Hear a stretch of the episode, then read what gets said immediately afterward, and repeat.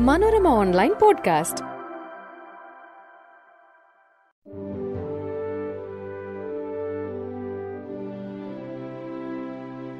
നമസ്കാരം. ഞാൻ സെബിൻ പയസ്. മനോരമ ഓൺലൈൻ പോഡ്കാസ്റ്റിലേക്ക് സ്വാഗതം. മനോരമ ഹൊറൈസണും മനോരമ തൊഴിൽ വീതിയും ചേർന്ന് ഏറ്റവും പഠിക്കാം എന്ന ഈ ഒരു പോഡ്കാസ്റ്റിംഗ് സെക്ഷനിൽ ഇന്ന് നമ്മൾ ചർച്ച ചെയ്യുന്നത് സ്ത്രീ സുരക്ഷാ സംവിധാനങ്ങളും നിയമങ്ങളും ഒറ്റനോട്ടത്തിൽ എന്ന വിഷയത്തിലാണ്. ആയിരത്തി തൊള്ളായിരത്തി തൊണ്ണൂറിലെ ദേശീയ വനിതാ കമ്മീഷൻ നിയമത്തിലെ മൂന്നാം വകുപ്പ് പ്രകാരം ആയിരത്തി തൊള്ളായിരത്തി തൊണ്ണൂറ്റി രണ്ടിൽ രൂപീകരിക്കപ്പെട്ട നിയമപരമായ സമിതിയാണ് ദേശീയ വനിതാ കമ്മീഷൻ.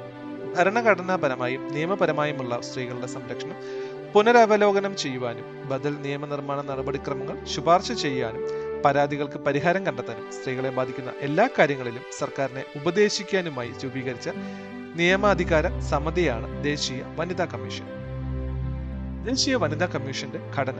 ചെയർപേഴ്സൺ ഉൾപ്പെടെ ആറ് അംഗങ്ങളാണ് ദേശീയ വനിതാ കമ്മീഷനിലുള്ളത്. കമ്മീഷൻ അംഗങ്ങളുടെ കാലാവധി മൂന്ന് വർഷമാണ്. കേന്ദ്ര സർക്കാരാണ് അംഗങ്ങളെ നാമനിർദ്ദേശം ചെയ്യുന്നത്. ജയന്തി പട്നായിക് ആയിരുന്നു ആദ്യത്തെ ചെയർപേഴ്സൺ. രേഖ ശർമ്മയാണ് നിലവിലെ ചെയർപേഴ്സൺ. കമ്മീഷന്റെ ആദ്യത്തെ ആക്ടിംഗ് ചെയർപേഴ്സണും രേഖ ശർമ്മയായിരുന്നു. വനിതാ കമ്മീഷൻ ചെയർപേഴ്സൺ പദവി ഏറ്റവും കൂടുതൽ കാലം വഹിച്ച വ്യക്തി ഡോക്ടർ ഗിരിജ വ്യാസാണ്. ദേശീയ വനിതാ കമ്മീഷന്റെ ആദ്യത്തെ മെമ്പർ സെക്രട്ടറി ഉമ പിള്ളയാണ് ദേശീയ വനിതാ കമ്മീഷനിൽ അംഗമായ ആദ്യ പുരുഷൻ എന്ന ഖ്യാതി അലോക് റാവത്തിന്റെ പേരിലാണ്. നിർജനയായി പ്രഖ്യാപിക്കപ്പെടുക മാനസികമായി സമനില തെറ്റുകയും അപ്രകാരം കോടതി പ്രഖ്യാപിക്കുകയും ചെയ്യുക പ്രവർത്തിക്കാൻ കഴിയാതിരിക്കുകയോ പ്രവർത്തിക്കാൻ വിസമ്മതിക്കുകയോ ചെയ്യുക ധാർമ്മികമായ തിന്മയുള്ള കുറ്റത്തിന് ശിക്ഷിക്കപ്പെടുക കമ്മീഷന്റെ അനുമതിയില്ലാതെ തുടർച്ചയായ മൂന്ന് യോഗങ്ങളിൽ പങ്കെടുക്കാതിരിക്കുക തുടങ്ങിയ കാരണങ്ങളാൽ കേന്ദ്ര സർക്കാരിന് വനിതാ കമ്മീഷൻ അധ്യക്ഷ അഥവാ അംഗങ്ങളെ തൽസ്ഥാനത്ത് നിന്ന് നീക്കം ചെയ്യാം. പക്ഷേ വിശദീകരണം കേൾക്കാനുള്ള അവസരം നൽകാതെ ഒരംഗത്തെയും നീക്കം ചെയ്യാൻ പാടില്ല എന്നതാണ് നിയമം. ദേശീയ വനിതാ കമ്മീഷന്റെ കടമകൾ. ദേശീയ വനിതാ കമ്മീഷന്റെ കടമകളെ കുറിച്ച് ദേശീയ വനിതാ കമ്മീഷൻ നിയമത്തിലെ പത്താം വകുപ്പിലാണ് പ്രതിപാദിക്കുന്നത്. അവയിൽ പ്രധാനപ്പെട്ട ചിലത് നമുക്ക് പരിചയപ്പെടാം. ഭരണഘടനയിലും മറ്റ് നിയമങ്ങളിലും സ്ത്രീകളുടെ സംരക്ഷണത്തിനായി പ്രതിപാദിച്ചിരിക്കുന്ന വിഷയങ്ങളെക്കുറിച്ച് പരിശോധിച്ച് അന്വേഷണം നടത്തുക. ഇത്തരം അന്വേഷണങ്ങളെക്കുറിച്ച് റിപ്പോർട്ട് കേന്ദ്ര സർക്കാരിന് സമർപ്പിക്കുക. സ്ത്രീകളുമായി ബന്ധപ്പെട്ട ഭരണഘടനയിലെയും മറ്റ് നിയമങ്ങളിലെയും വകുപ്പുകൾ കാലാകാലങ്ങളിൽ പുനഃപരിശോധിച്ച് ആവശ്യമായ ഭേദഗതികൾ നിർദ്ദേശിക്കുക. സ്ത്രീകളുടെ അവകാശങ്ങളുടെ ലംഘനം സ്ത്രീ സംരക്ഷണവുമായി ബന്ധപ്പെട്ട നിയമങ്ങൾ നടപ്പിൽ വരാതിരിക്കൽ സ്ത്രീ സുരക്ഷയുമായി ബന്ധപ്പെട്ട മാർഗനിർദ്ദേശങ്ങൾ പാലിക്കപ്പെടാതിരിക്കൽ എന്നിവ ശ്രദ്ധയിൽപ്പെട്ടാൽ അവയിൽ സ്വമേധയാ കേസെടുക്കൽ. സ്ത്രീകൾക്കെതിരായ വിവേചനം കടന്നാക്രമണങ്ങൾ എന്നിവ സംബന്ധിച്ച് പഠനങ്ങളും അന്വേഷണങ്ങളും നടത്തുക. സ്ത്രീകളുടെ സാമ്പത്തിക സാമൂഹിക ഉന്നമനത്തിനായുള്ള ആസൂത്രണ പ്രക്രിയയിൽ പങ്കെടുത്ത് ഉപദേശങ്ങൾ നൽകുക. കേന്ദ്രത്തിന്റെയും സംസ്ഥാനത്തിന്റെയും കീഴിലുള്ള സ്ത്രീകളുടെ ഉന്നമന പ്രവർത്തനങ്ങളുടെ വളർച്ച വിലയിരുത്തുക. സ്ത്രീകളെ പാർപ്പിക്കുന്ന ജയിലുകൾ ഭവനങ്ങൾ മറ്റു സ്ഥാപനങ്ങൾ എന്നിവ പരിശോധിക്കുകയും ആവശ്യമെങ്കിൽ വേണ്ട പരിഹാര മാർഗങ്ങൾ തേടുകയും ചെയ്യുക. സ്ത്രീകളുടെ പ്രശ്നങ്ങൾ ഉൾപ്പെടുന്ന കേസ് നടത്താനുള്ള ധനസഹായം നൽകുക.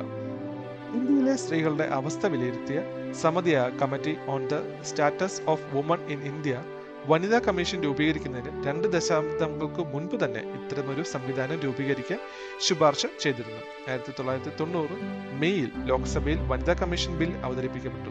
ബില്ലിന് ആയിരത്തി തൊള്ളായിരത്തി തൊണ്ണൂറ് ഓഗസ്റ്റ് മുപ്പതിന് രാഷ്ട്രപതിയുടെ അനുമതി ലഭിച്ചു. ആയിരത്തി തൊള്ളായിരത്തി തൊണ്ണൂറ്റി രണ്ട് ജനുവരി മുപ്പത്തി ഒന്നിനാണ് വനിതാ കമ്മീഷൻ നിലവിൽ വന്നത്. ദേശീയ വനിതാ കമ്മീഷന്റെ പ്രവർത്തനങ്ങൾ പതിമൂന്ന് സെല്ലുകളായി തിരിച്ചിരിക്കുന്നു. അവ complaint and investigation cell legal cell policy monitoring and research cell non resident Indian cell North East cell public relations including media management suo motu cell capacity building cell women safety cell women welfare cell R T I cell psychiatric അഥവാ custodian homes reform cell Jammu Kashmir and Ladakh cell. എന്നിവയാണ് പതിമൂന്ന് സെല്ലുകൾ. കേരള വനിതാ commission. ദേശീയ വനിതാ commission അനുസൃതമായി ആയിരത്തി തൊള്ളായിരത്തി തൊണ്ണൂറിൽ കേരള സർക്കാർ കേരള വനിതാ കമ്മീഷൻ ബില്ലിന്റെ കരട് തയ്യാറാക്കി രാഷ്ട്രപതിയുടെ അംഗീകാരത്തിന് അയച്ചു. അഞ്ചു വർഷത്തിനു ശേഷമാണ് ബില്ലിന് രാഷ്ട്രപതിയുടെ അംഗീകാരം ലഭിച്ചത്. രാഷ്ട്രപതിയുടെ അംഗീകാരത്തോടെ ആയിരത്തി തൊള്ളായിരത്തി തൊണ്ണൂറ്റി അഞ്ച് സെപ്റ്റംബർ പതിനഞ്ചിനാണ് കേരള വനിതാ കമ്മീഷൻ ആക്ട് പാസാക്കിയത്. അഞ്ചു വർഷത്തിനു ശേഷമാണ് ബില്ലിന് രാഷ്ട്രപതിയുടെ അംഗീകാരം ലഭിച്ചത്. രാഷ്ട്രപതിയുടെ അംഗീകാരത്തോടെ ആയിരത്തി തൊള്ളായിരത്തി തൊണ്ണൂറ്റി അഞ്ച് സെപ്റ്റംബർ പതിനഞ്ചിനാണ് കേരള വനിതാ കമ്മീഷൻ ആക്ട് പാസാക്കിയത് എ കെ ആന്റണി മുഖ്യമന്ത്രിയായിരിക്കെ ആയിരത്തി തൊള്ളായിരത്തി തൊണ്ണൂറ്റി ആറ് മാർച്ച് പതിനാലിനാണ് കേരളത്തിൽ സ്ത്രീകൾക്കെതിരായ അതിക്രമങ്ങൾ അന്വേഷിക്കുന്നതിനും പരിഹരിക്കുന്നതിനുമായി കേരള വനിതാ കമ്മീഷൻ നിലവിൽ വന്നത്. മൂന്ന് അംഗങ്ങളും രണ്ട് എക്സ് ഒഫീഷ്യോ അംഗങ്ങളും ഉൾപ്പെടുന്നതായിരുന്നു ആദ്യത്തെ കേരള വനിതാ കമ്മീഷൻ. സുഗതകുമാരിയായിരുന്നു കമ്മീഷന്റെ ആദ്യ ചെയർപേഴ്സൺ ഇപ്പോഴത്തെ ചെയർപേഴ്സൺ പി സതീദേവിയാണ്. ഏറ്റവും കൂടുതൽ കാലം അധ്യക്ഷ പദവി അലങ്കരിച്ചത് ജസ്റ്റിസ് ഡി ശ്രീദേവിയാണ്. രൂപീകരണവും കാലാവധിയും. കേരള വനിതാ കമ്മീഷൻ നിയമത്തിലെ അഞ്ചാം വകുപ്പ് പ്രകാരം ഒരു ചെയർപേഴ്സണും ആറിൽ കൂടുതലല്ലാത്ത മറ്റംഗങ്ങളും ഉൾപ്പെടുന്നതായിരിക്കണം കമ്മീഷൻ.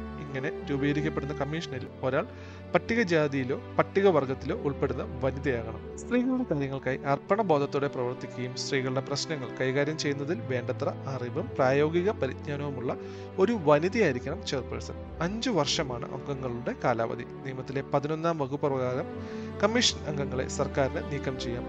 കമ്മീഷന്റെ ഒരു യോഗത്തിലെ കോറം നാല് ആയിരിക്കണം. വനിതാ കമ്മീഷൻ നിയമത്തിലെ സെക്ഷൻ പതിനഞ്ച് കമ്മീഷന്റെ അധികാരങ്ങളും സെക്ഷൻ പതിനാറ് കമ്മീഷന്റെ ചുമതലകളും പ്രതിപാദിക്കുന്നു.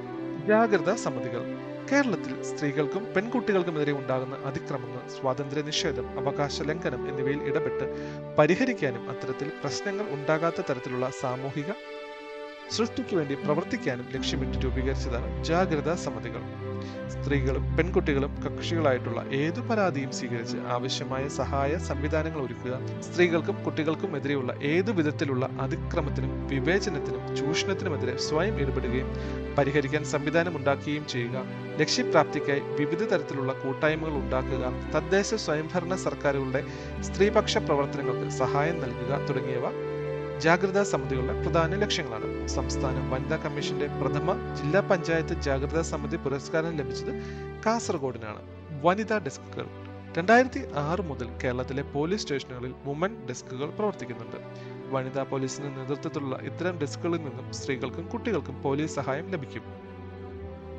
സ്ത്രീകൾക്കെതിരായ അക്രമങ്ങൾ ഗാർഹിക പീഡനങ്ങൾ ജോലിസ്ഥലത്തെ പീഡനങ്ങൾ എന്നിവ സംബന്ധിച്ച് ഇവിടെ പരാതിപ്പെടാം. ഇതുകൂടാതെ സ്ത്രീകൾക്കെതിരായ അതിക്രമങ്ങൾ പീഡനങ്ങൾ അവകാശ നിഷേധങ്ങൾ തുടങ്ങിയ നിരവധി പ്രശ്നങ്ങൾക്ക് പരിഹാരം കാണുന്നതിനായി തിരുവനന്തപുരം കേന്ദ്രമായി സംസ്ഥാന വനിതാ സെല്ലും പ്രവർത്തിക്കുന്നുണ്ട്. വനിതാ പോലീസ് സൂപ്രണ്ടാണ് വനിതാ സെല്ലിന്റെ മേധാവി. പ്രധാന സ്ത്രീ സുരക്ഷാ നിയമങ്ങൾ.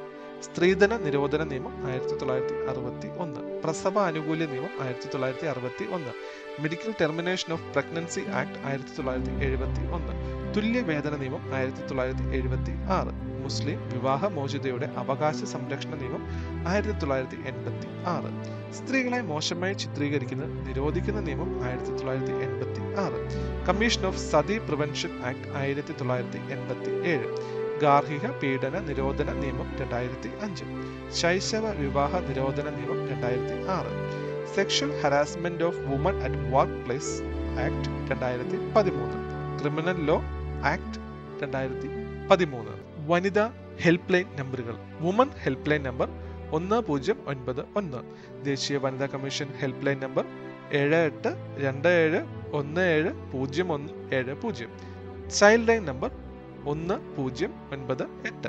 Mitra woman help line number ഒന്ന് എട്ട് ഒന്ന്. പിങ്ക് പോലീസ് പെട്രോൾ നമ്പർ ഒന്ന് അഞ്ച് ഒന്ന് അഞ്ച്. ഇന്ത്യയിലെ സ്ത്രീ സുരക്ഷാ സംവിധാനങ്ങളും നിയമങ്ങളുമാണ് നമ്മൾ പരിചയപ്പെട്ടത്. പുതിയ വിശേഷങ്ങളും വിവരങ്ങളുമായി അടുത്ത പോഡ്കാസ്റ്റിൽ. നന്ദി.